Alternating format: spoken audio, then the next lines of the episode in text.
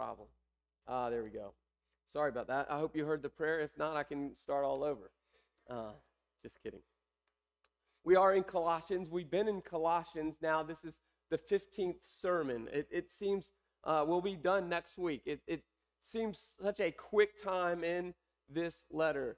Uh, I think it's quick because we spent 20 months, 20 months, not weeks, 20 months in the book of Genesis. And so now coming into Colossians and being here for four months, we will come to a close next week. Um, but here we are in chapter four. This is the last kind of instruction to God's people at this small church. And it's no surprise that what Paul is going to do in these few verses, uh, right before he ends the letter, is he's going to step on some toes. And my hope this morning is that uh, we, myself included, that this word would step on our toes. There's two things in my life, maybe the two things are true in your life, that I really struggle with in the Christian life. Those two things are what Paul is going to address here. Those two things for me uh, is my prayer life. Anyone in the room, like I really struggle with my prayer life.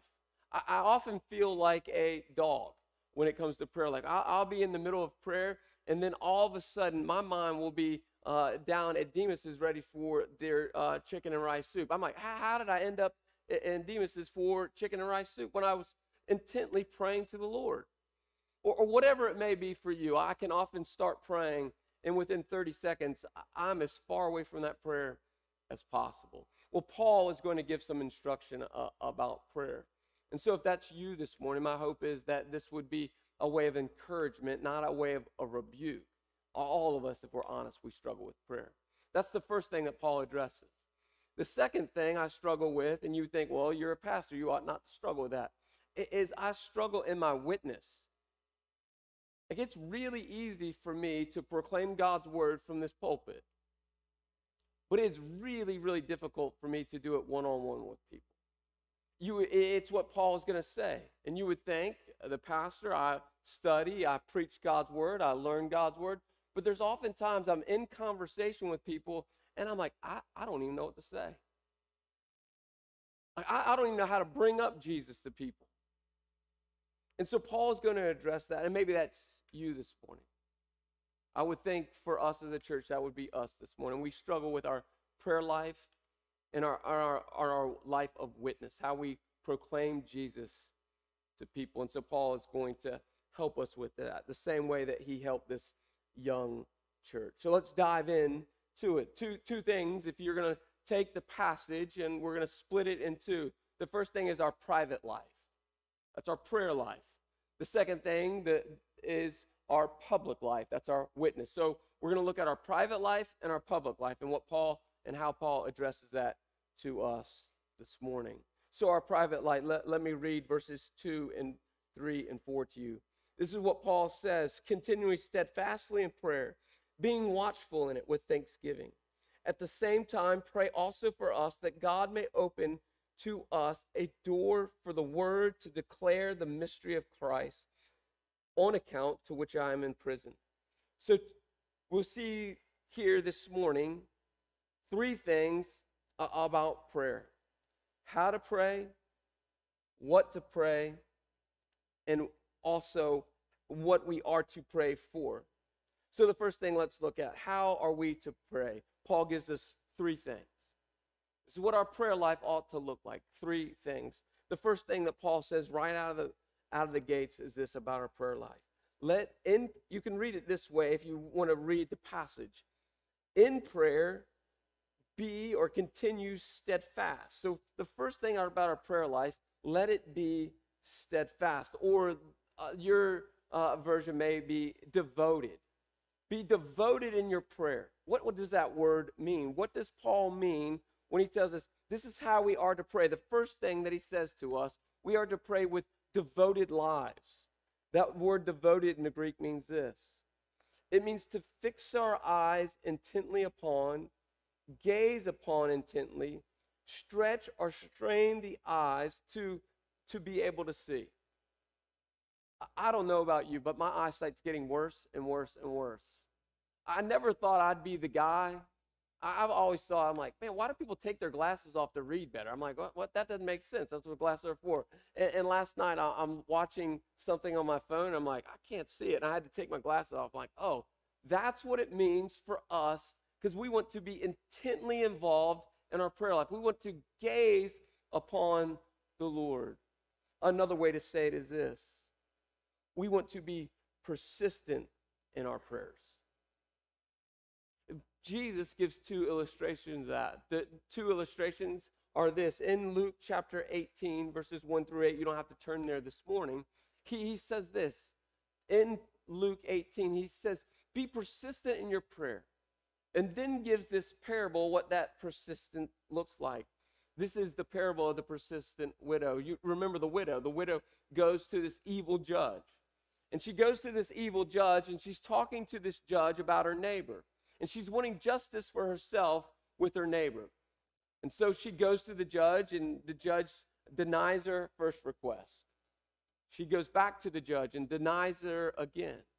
But in her persistence, she continues to go to the judge for justice. And finally, Jesus says, even a wicked judge, because of the, the, the widow's persistence, declares judgment over the neighbor. The next parable is this it's the parable in Luke chapter 11, verses 6 through 10. That's the parable of the persistent neighbor. Remember, the, the, in that parable, Jesus is talking again about prayer.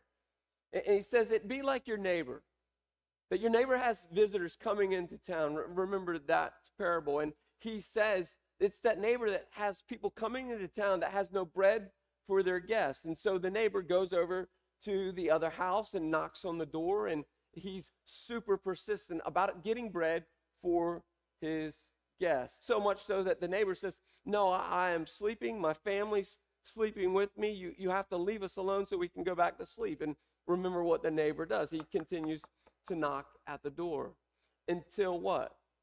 The neighbor grants his request. So, what Paul is saying to us in our prayer life, we must be persistent. I don't know about you, but that's the place I tend to stop first. I'll come to the Lord with a request. But when God doesn't meet my request, what? On my timetable, I just give up. I just kind of back away. I'm not persistent. And so, our hope, our desire is that we would have devoted, persistent prayer lives. My hope is as we pray for this youth pastor, we be persistent. Whether it takes four weeks, four months, or four years, we continue to run to God over and over and over and over and over again. We know this to be true about God. I wish it wasn't, but it is. God's timing is not our timing. Because God's timing is awfully much more slower than what we desire, we give up hope. And we're not holding God to his promises. So let us, like Paul says, in our prayer life, be persistent. The next thing that Paul says, not only are we to be persistent, but we are to what? Be watchful. That word watchful in the Greek means to, to what? To be on alert. The way Peter says it in his uh, letter is this in First Peter chapter 5, verse 8. He uses the same word. And he uses it in, in the word for Satan. He says, Hey, be sober minded and what? Be watchful because you have an adversary. So, what Paul is saying to us, what Peter is saying to us, we must have this place of alert. I wonder how often we, as church members, as the people of God, are not watchful in our prayer life. We, we are more so coming to God like an ATM machine. I go to God with my request, I punch in the right number, He gives me what I want. And yet we're not bringing what we really need from God because we're not being watchful for what we need. We're not being watchful for one another, what one another needs. I wonder in this church how watchful we are for each other. Do we truly know what each other needs prayer for? That's what it means to be watchful, to have an eye on things. The same way that you would have an eye on your child in a dangerous place. So, my first question would be this Do we believe we live in danger as believers? Because if we believe that, then we'll be watchful for what? One another. And being watchful one another, we will pray for one another. We ought to be on our knees praying that we are watchful people in this lost world. This is a dangerous, dangerous world. Are we watchful? Are we on alert? And then Paul says not only are we to be devoted in our prayer life or persistent in our prayer life, not only to be watchful or on alert in our prayer life, we, we also are what? How are we to pray? He says it in the last part of the verse. We are to be what? Thankful in our prayer life. How often is our prayer lives full of our needs, but not full of our gratitudes? How we bring our needs to the Lord, but we don't bring our thankfulness to the Lord. We have so much to be thankful for. And I know for me, if you were to take my prayer life and you were to dissect my prayer life and you were to put my needs on one side of the scale and my gratitude on the other side of the scale, I would guarantee you this it wouldn't even be close. The scales would be tipped almost every time to a place of needs versus thankfulness. But Paul is saying to us no, we must bring our needs to Him, but we also must bring our gratefulness to Him, our thanksgiving to Him. Read the book of Psalms. How often, even when you see David bringing his needs, there's almost every time in the psalm, in the same song, his gratitude. Though all this is happening to me, Lord, and I want my enemies to be dashed on rocks, but you, God, are in control. And yet, you, God, I can be thankful for. One writer says it this way, and I believe this to be true. And this is, there's more than five things that every believer ought to be grateful for. But if you want to have a template, how do I bring my gratitude or my thankfulness in my prayer life to God? Here's five things that this writer says the five P's of a thankful prayer life. First, that we ought to be thankful for God's presence. If you are a believer, God's presence is always with you. In the darkest of times, God's presence is with you. Not that it's available to you, but it's with you. You have it in the moment. You don't have to wait for it, you don't have to get it. God's presence. Not only is it God's presence that we can be thankful for, but it's also God's provision that we can be thankful for. Every minute of the day, God is providing for us. Maybe not all of our wants, but exactly what we need. That is God's provision for us. The next thing is this that we can be so thankful for God, for God's pardon for us. God's pardon is that He sent His Son to die on a cross for us. And when we come to faith, it is God through Christ Jesus that pardons us. And we can even be in relationship with God. If we don't thank God for anything else, we ought to always thank God for our salvation. There's nothing that we did to earn it. There's nothing that we did that we can keep it. It is God's free gift to us. Are we grateful this morning for God's pardon in your life? Two more. The next one is this. We looked at this throughout the book of Genesis. We can be thankful for all of God's promises. If you don't know God's promises, I would just say begin to read God's word. God's word is full of God's promises. Here's what we said in the study in Genesis, and we know this to be true. Any promise that God made, it will always come true.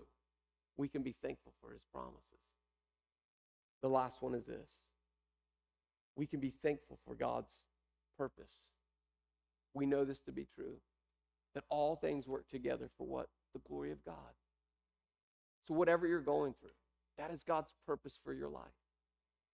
No matter if it's cancer, to where the state of your marriage is, to your sons, your daughters, whatever it is, we can know this that God, through his promise, says he has a purpose for our life, and therefore we can be grateful that there's nothing that you're going through that God will not use for an opportunity for you, for your sanctification, and for you to see God's glory. And so, for us, church, this morning, are we thankful people in our prayer life? And now Paul says that's how we are to pray. But now he says, what are we to pray for? He gives us a few things. He's going to move into now the more evangelistic part of his prayer, and this ought to be true for us. He said this as you're praying these things, in your steadfastness, in your watchfulness, and your thankfulness, at the same time, pray also for us that God may open to us a door for the word to declare the mystery of Christ on the account to which I am in prison, that I may make it clear which is how I ought to speak. Three things that we see. The first is this it's one little word in verse 3 us. We must pray for the workers. That's the reason that we're committed to praying for missionaries in this church. We're praying that God would use workers. It's what Jesus himself said in Luke chapter 10, verse 2. We need to pray for workers because the harvest is plentiful, but what? The workers are few. And so in our prayer life, are we praying that God first, that He will use the workers He's already raised up? That's every believer. If you are a believer, you are a missionary, just to let you know. Are we praying for one another? Are we praying as workers in the harvest? The next part of that prayer is are we praying that God would raise up more workers for the harvest? That is what Paul asked for. Hey, out of all the things that Paul could have asked for, think about where Paul starts. Now, mind you, where is Paul at? He's in prison. Now, I'm just letting you know if I'm locked up in prison for a crime I didn't commit, I'm not asking for anybody else but myself to get out of prison. I'm just letting you know. I'm going to be real selfish. Lord, get me out of here. I don't deserve this. But Paul's mindset is not about himself. You know what it's about? It's about God and it's about lost people and it's about, hey, I don't care if I'm in prison.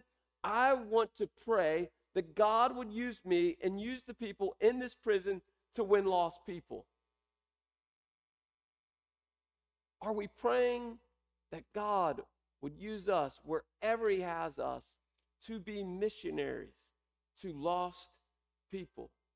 Paul can go back and he will say over and over in his writings, I thank God for my imprisonment because I was in prison and he led the, the imperial guard to Christ. Think about that for a moment.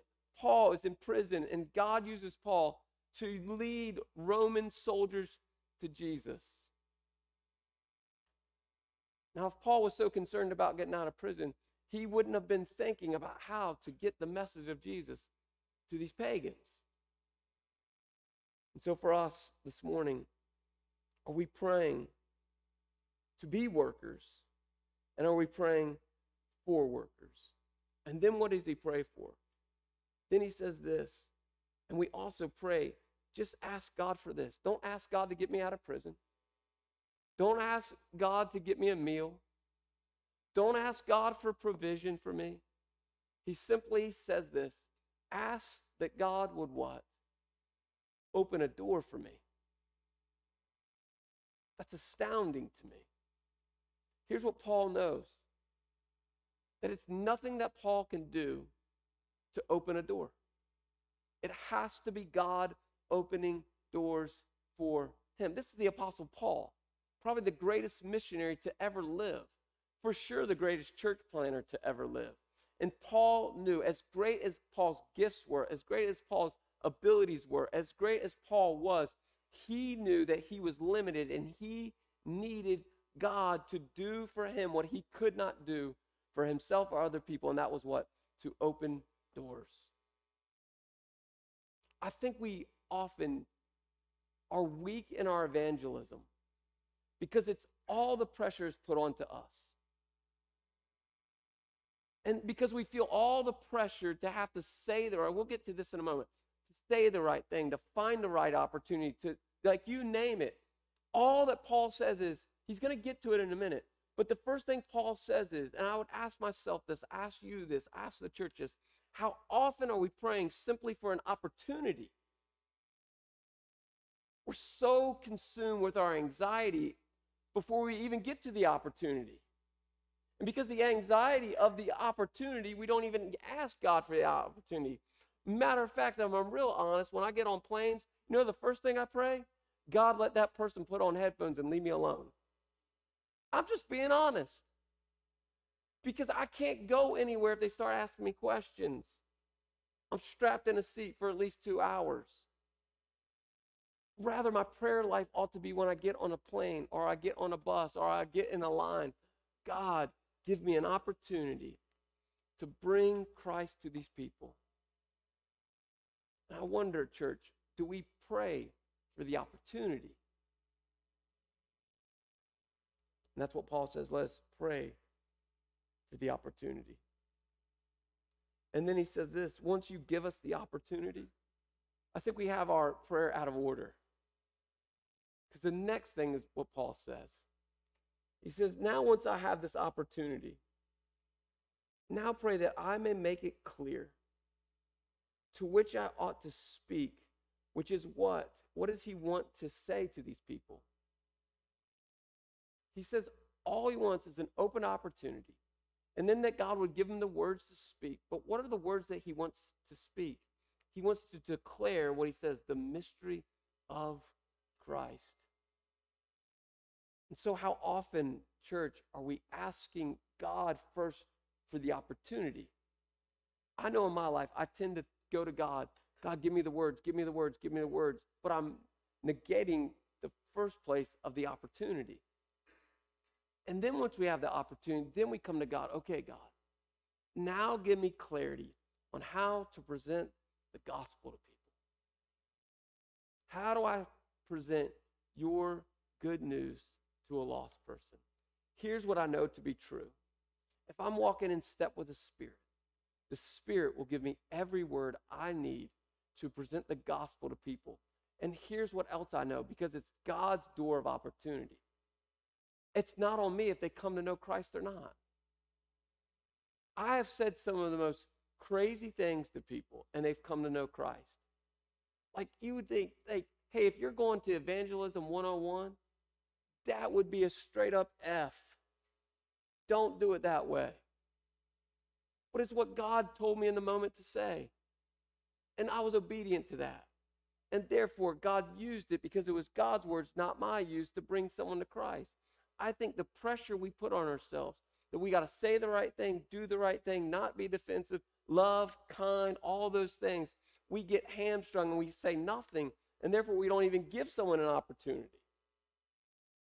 And all that Paul is saying through Christ Jesus to us is this hey, if you open your mouth and you've been praying, God will give you the words. Here's what we know to be true.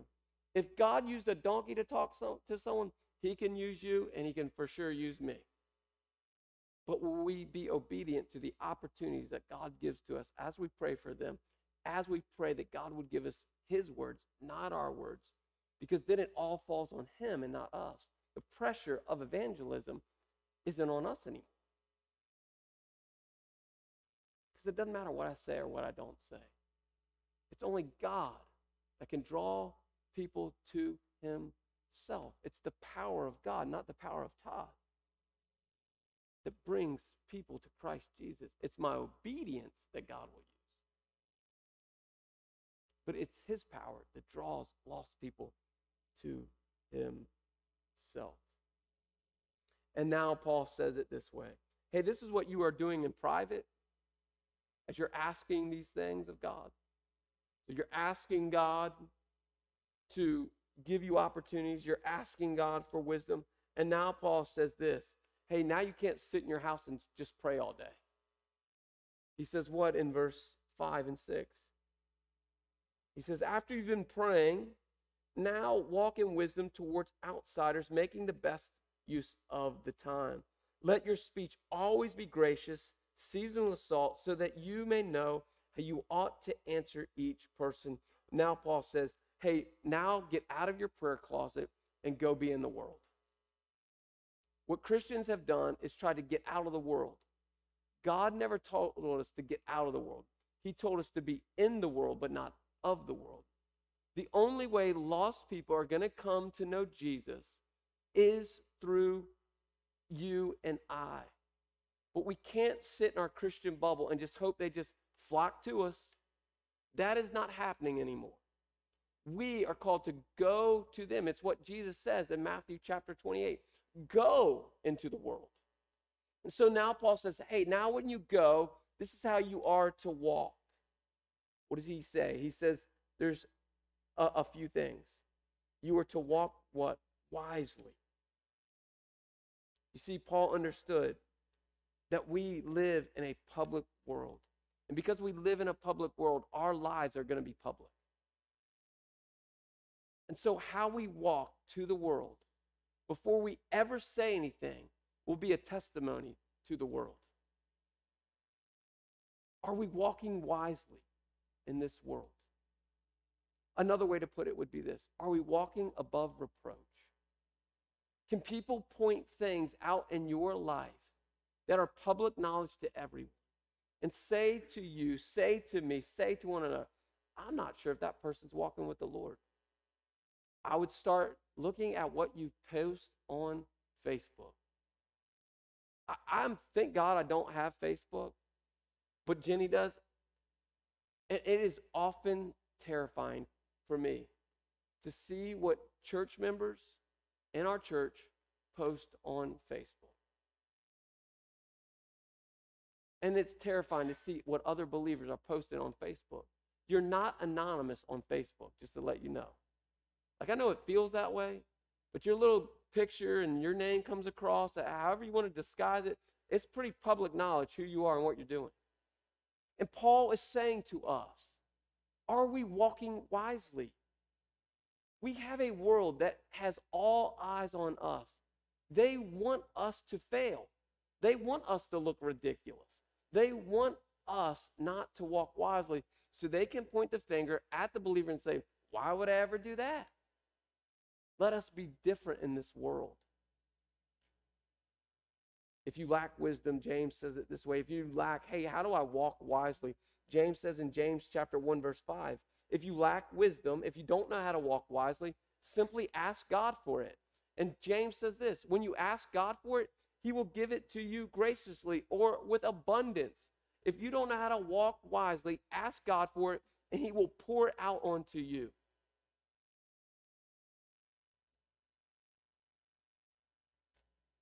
Here's another way to obtain wisdom. Two ways, I believe. First, you want wisdom? Know God's word. God's word is full of God's wisdom. The second one is this be with God's people. We need each other to know how to be wise. I say it this way we need side mirrors and rear view mirrors. I have blind spots in my life. And I need God's people to point out places in my life where it doesn't look like I'm walking wisely. I don't know all those spots in my life. You see things about me I do not see. So I need you to help me walk wisely as much as I you need me to help you walk wisely. So God's word and God's people. So now he's saying once you're walking in this world, then look what he says. He's saying to us, walk wisely in this world. Make the best use of the time as you're walking in public sight. And then he says in verse 6 now that you're walking in this world, now that you have prayed, now that you're walking wisely, he says this now open your mouths. I wonder how often we open our mouths before we walk wisely.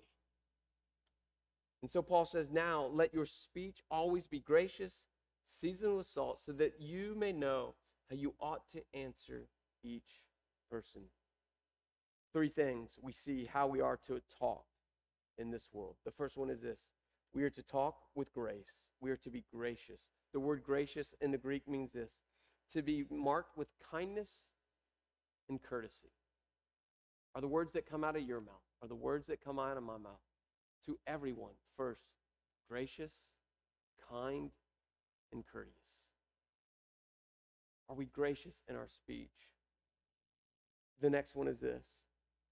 We are also to be what? Seasoned with salt. We are to be salty.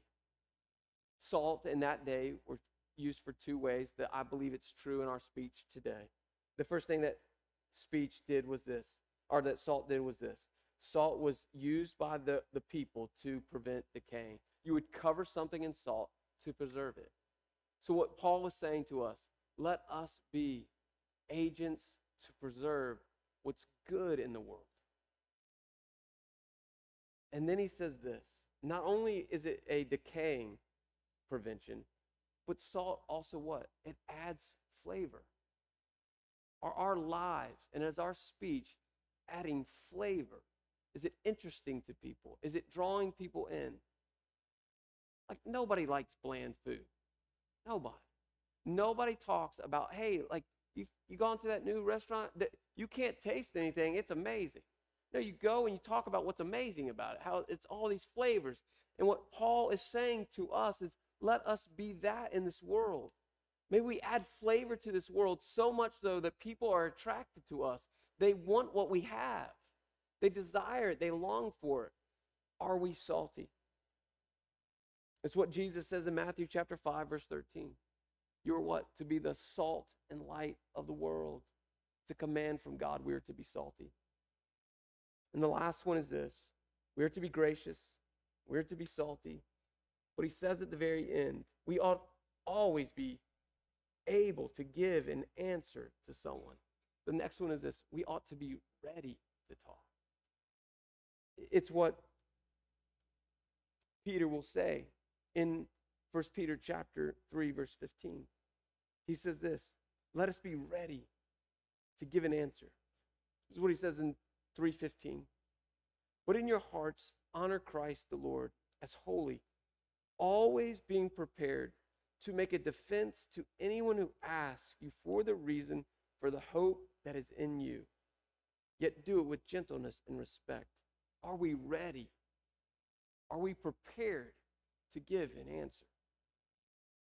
Have we prepared ourselves? You see, that's the last thing in this piece. If you look at it from start to finish, we are to be steadfast and asking God in our prayer lives to be witnesses. We're to be watchful. Where is it that God would call us to? How would God use us in our neighborhood? We are to be thankful for all that He's given to us. We are to ask and pray for workers and let us be workers. We are to ask God to open doors for us, to present the gospel. We're to walk wisely with people. We're to be gracious with people and kind with people. We, are to be salty with people. And last, after all that comes, that will prepare people what? To start asking us about our Savior. Then we are to be ready. Have we prepared ourselves for what God's called us to? Remember what Jesus said in Matthew chapter 28. We can turn there as we close this morning. This is the Great Commission.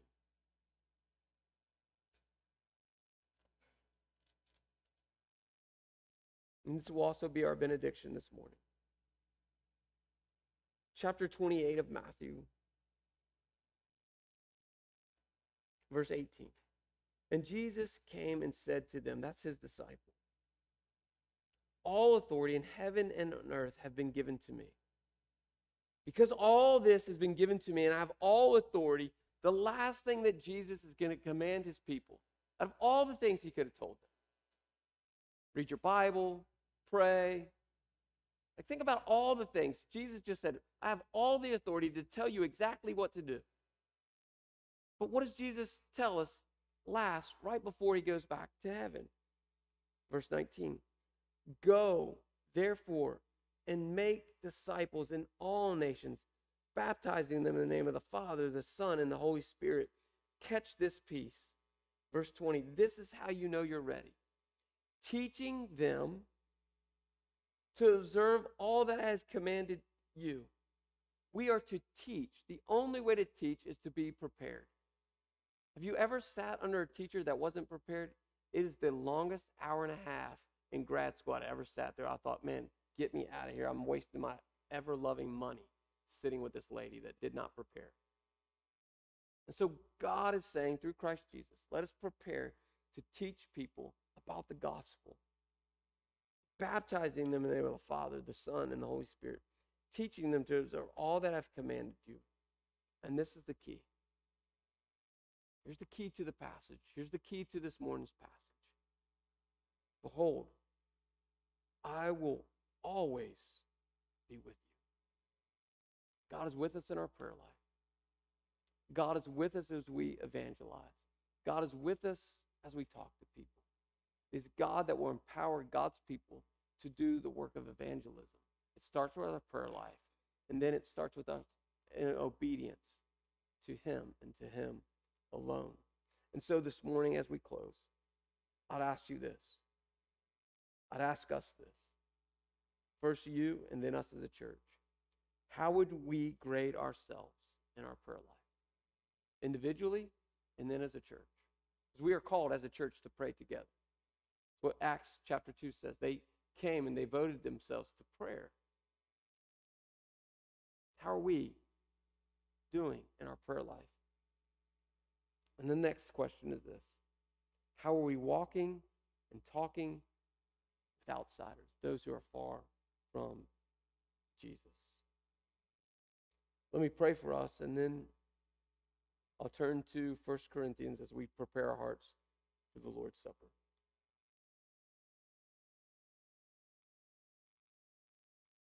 You see how we are praying and how we are witnessing all hinges on us being reminded what Christ did for us. All of it hinges on being reminded of Christ's great sacrifice for us. If he can sacrifice his body, his blood, his life for us, we can sacrifice time in prayer. We can sacrifice time with people. Are we living sacrificial lives the way Christ did God, I pray now as we come to your table to partake in this meal, the Lord's Supper, that you would use it in a powerful way as a reminder of your great sacrifice, and therefore call us into a sacrificial life. Lead us, guide us. I pray. Does everyone have uh, the Lord's Supper. If not, if you'll raise your hand, I'll ask Jonathan to, to grab you one.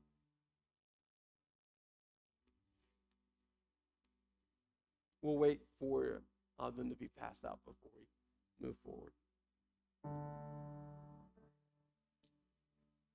If you'll keep your hand up, Jonathan will bring the box to you.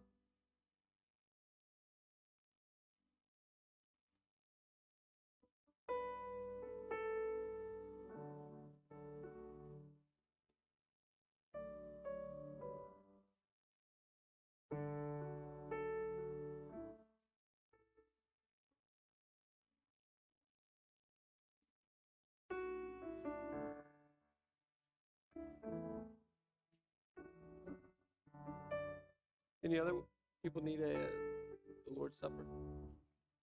Let me read this passage over us. This is from 1 Corinthians chapter 11 moving forward. Paul says this For I received from the Lord what I also delivered to you that the Lord Jesus on the night that he was betrayed, took bread. And when he had given thanks, he broke it and said, This is my body, for which is for you. Do this in remembrance of me. In the same way, also he took the cup after supper, saying, This is the cup of the new covenant in my blood. Do this as often as you drink in remembrance of me.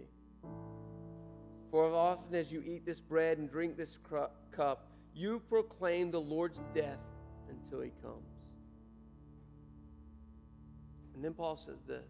So before we take the Lord's Supper this morning, I want to read this portion of Scripture to us. Whoever, therefore, eats this bread or drinks this cup of the Lord in an unworthy manner will be guilty concerning the body and blood of the Lord. So as we take this, let us do what Paul now says in verse 28. Let a person examine himself or herself. Then and so eat the bread and drink the cup. For who for anyone who eats or drinks without discerning the body and drinks judgment upon himself. This is why many of you are ill and weak, and some. And so before we take the Lord's Supper, may we examine ourselves. Is there anything in your life? Is there anything in my life? Is there any place of unrepentant sin that you must confess? If there's those places, confess that to the Lord this morning because you do not want to take this bread, this juice, in an unworthy. Paul says it so clear. If you do that, you are asking for judgment on yourself. And I would say this what Jesus says. If there's any of us in here to have a grievance against one another in this building, before you take this cup and drink this, go and make it right that. May we live honest, truthful, and whole lives before God and with each. Let us take a moment to examine ourselves. Then I'll pray. We'll take the Lord's Supper together.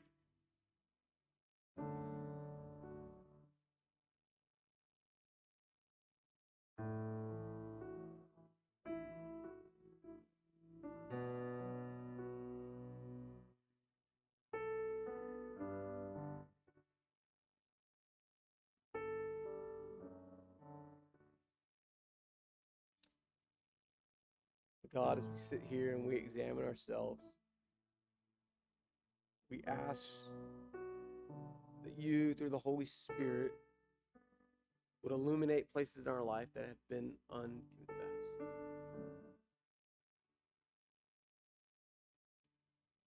Now we confess those to you. We're grateful for your provision of forgiveness. May we receive that now.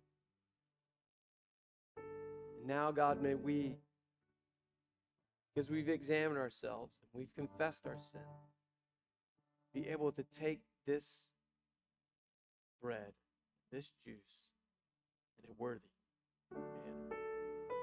We're grateful for your Son. We take this juice and this bread. We're reminded of his great sacrifice for us, that his body was broken for us, and his blood poured out for us for the forgiveness of our sins.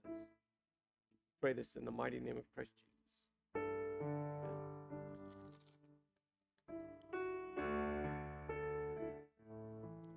This is the body of Christ broken for you. May we take the bread this morning.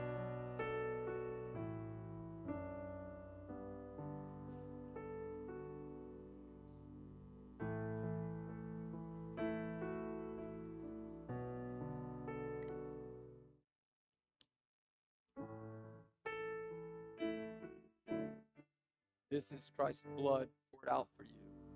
May we do this in remembrance of him.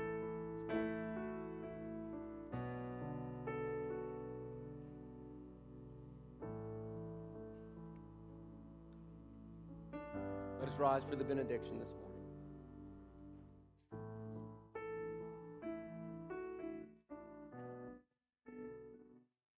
God, we're grateful for you. We're grateful for the Apostle Paul when he had to share with us this morning. May we examine our private life, our prayer life. May we examine our public life, the way we walk and talk amongst outsiders. We're grateful for you, Jesus, that lived the perfect example, prayer life and public life. May we learn from you, Lord. May you teach us how to live robust prayer lives. Continue to give us opportunity to share the gospel. Every time we have that opportunity, we pray that you would give us words to speak. And let us be gracious. Let us let our words be full of salt. May we be ready to give a defense to the great gospel what Christ Jesus did for us. We pray this in the mighty name of Christ Jesus. God's people said, Amen. We read this benediction over to us this morning. And Jesus came to them and said to them, All authority in heaven and on earth has been given to me. Go therefore and make disciples in all nations, baptizing in the name of the Father, the Son, and the Holy Spirit, teaching them to observe all that I have commanded you. And behold, I am with you always to the end of the age. Grace and peace be with you this morning.